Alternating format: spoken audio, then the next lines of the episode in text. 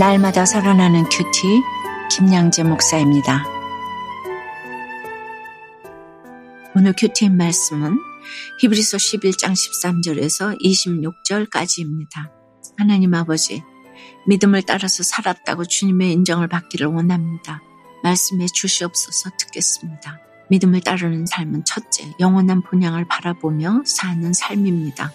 13절과 14절에 이 사람들은 다 믿음을 따라 죽었으며 약속을 받지 못하였을 때 그것들을 멀리서 보고 환영하며 또 땅에서는 외국인과 나그네 임을 증언하였으니 그들이 이같이 말하는 것은 자기들이 본향 찾는 자임을 나타내미라고 해요.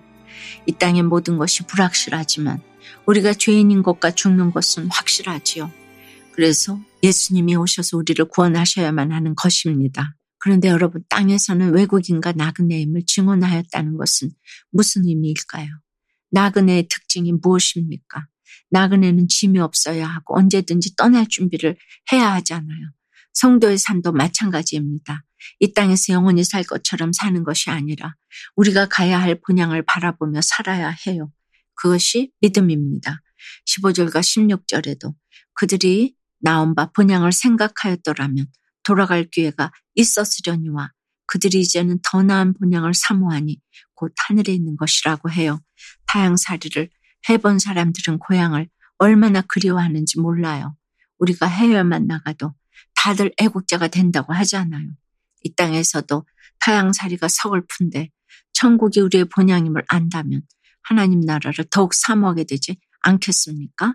16절 후반부에 보니 이러므로 하나님이 그들의 하나님이라 일컬음 받으심을 부끄러워하지 아니하시고 그들을 위하여 한성을 예배하셨느니라고 해요. 우리가 하늘에 소망을 두어야 하는 이유가 여기에 있습니다. 어제 본문에 나온 에녹과 도와 아브라함과 사라는 하나님의 말씀에 순종하여 자신들의 삶을 하나님께 내맡긴 사람들이었습니다. 그런 까닭에 하나님은 그들의 하나님이라 일컬음 받기를 부끄러워하지 않으셨지요. 오히려 그들의 하나님이라 일컬어지기를 즐거워하셨습니다. 적용해 보세요. 여러분의 믿음은 어떻습니까? 하나님이 나의 하나님이라 일컬음 받기를 부끄러워하실 믿음입니까? 자랑하실 만한 믿음입니까? 이 땅이 아니라 천국이 내가 가야 할 본향임을 알고 나그네 인생을 잘 살고 계신가요? 믿음을 따르는 삶은 둘째, 하나님의 약속을 믿고 영적 자녀를 알아보는 것입니다. 17절에 아브라함은 시험을 받을 때에 믿음으로 이삭을 드렸으니 그는 약속들을 받은 자로 돼그 외아들을 드렸느니라 고 합니다. 아브라함은 순례길의 마지막에 가장 큰 시험을 받았어요. 그리도 기다리고 기다려서 얻은 아들 이삭을 하나님께 바치라는 시험이었지요. 18절에서 하나님이 아브라함에게 네 자손이라 칭할 자는 이삭으로 말미암으리라고 하십니다. 하지만 아브라함은 이미 약속하신 말씀을 듣고도 인간적인 생각으로 이스마엘을 아들로 얻었지요. 그런데도 이삭을 외아들이라고 하신 것은 영적 자녀를 낳을 수 있는 통로는 오로지 이삭이기 때문입니다. 이스마엘이 아닌 이삭이 약속의 자녀이기 때문이에요.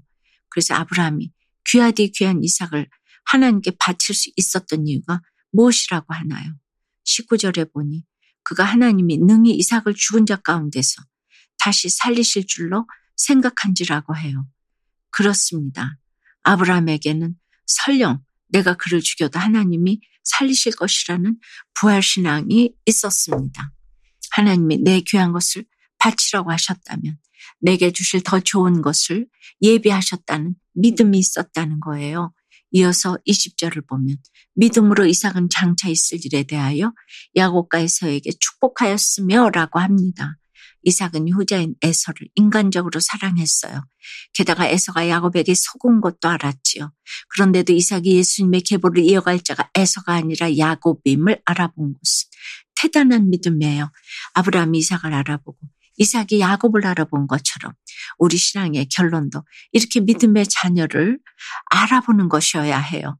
또 21절에 믿음으로 야곱은 죽을 때에 요셉의 각 아들에게 축복하고 그 지팡이 머리에 의지하여 경배하였으며 라고 합니다. 야곱 또한 험악한 인생을 살면서 영적 자녀를 알아보는 믿음의 눈을 갖게 되었습니다. 22절에 믿음으로 요셉은 임종시의 이스라엘 자손들이 떠날 것을 말하고 또 자기 뼈를 위하여 명하였으며 라고 합니다.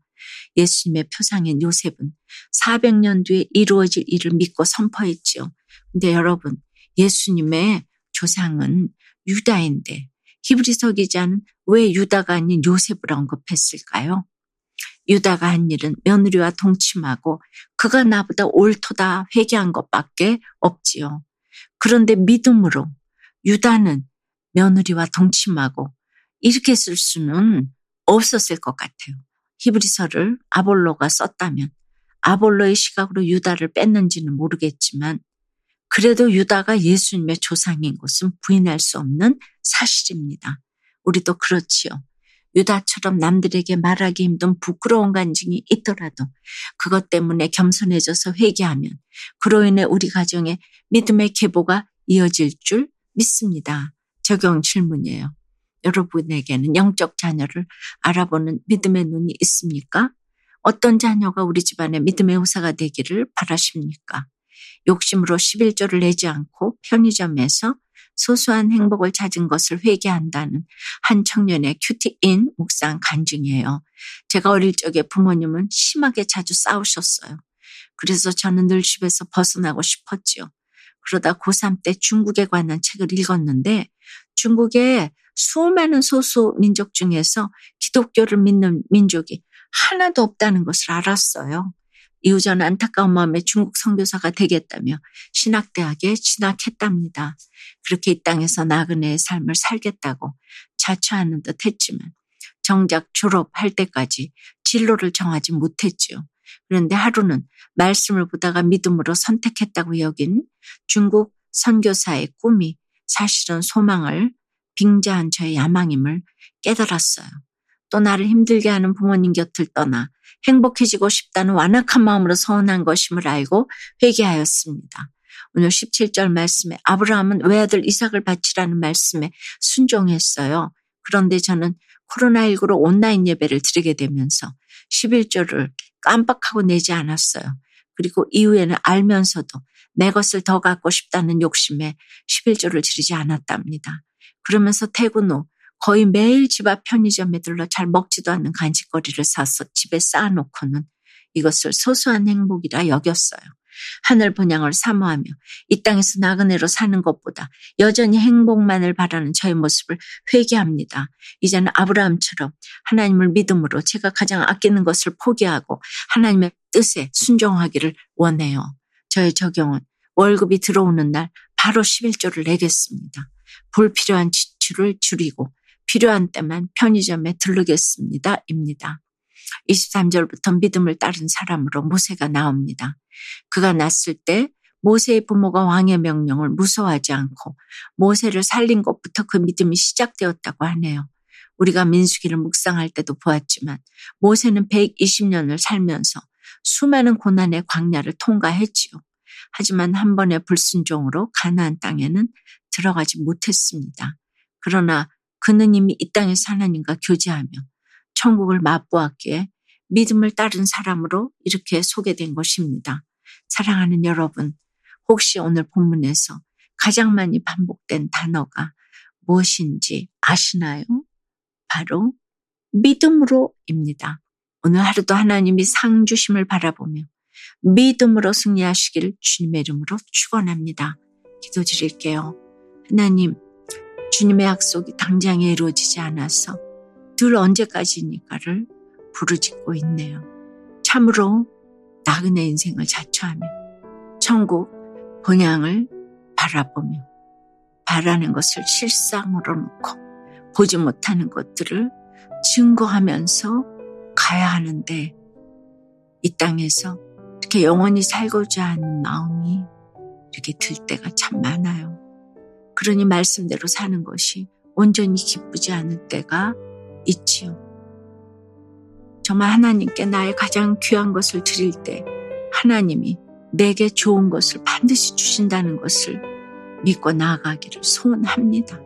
아브람도 이삭도 야곱도 예수님의 계보를 알아보고 영적 자녀를 분별한 것이 그들 인생의 결론이 된 것처럼 저희의 인생도 믿음으로 구원의 계보를 분별할 수 있도록 인도하여 주시옵소서. 우리를 설명할 때 이 믿음으로가 기록될 수 있도록 주여 역사하여 주시옵소서. 예수 그리스도 이름으로 기도드리옵나이다. 아멘. 지금까지 우리들 교회 김양재 목사님이었습니다. 큐티에 도움받기 원하시는 분들은 큐티엠 홈페이지 qtm.or.kr 또는 유튜브에서 큐티엠을 검색하시면 도움받을 수 있습니다. 자세한 문의사항은 지역번호 031-705-5360번으로 문의하시기 바랍니다.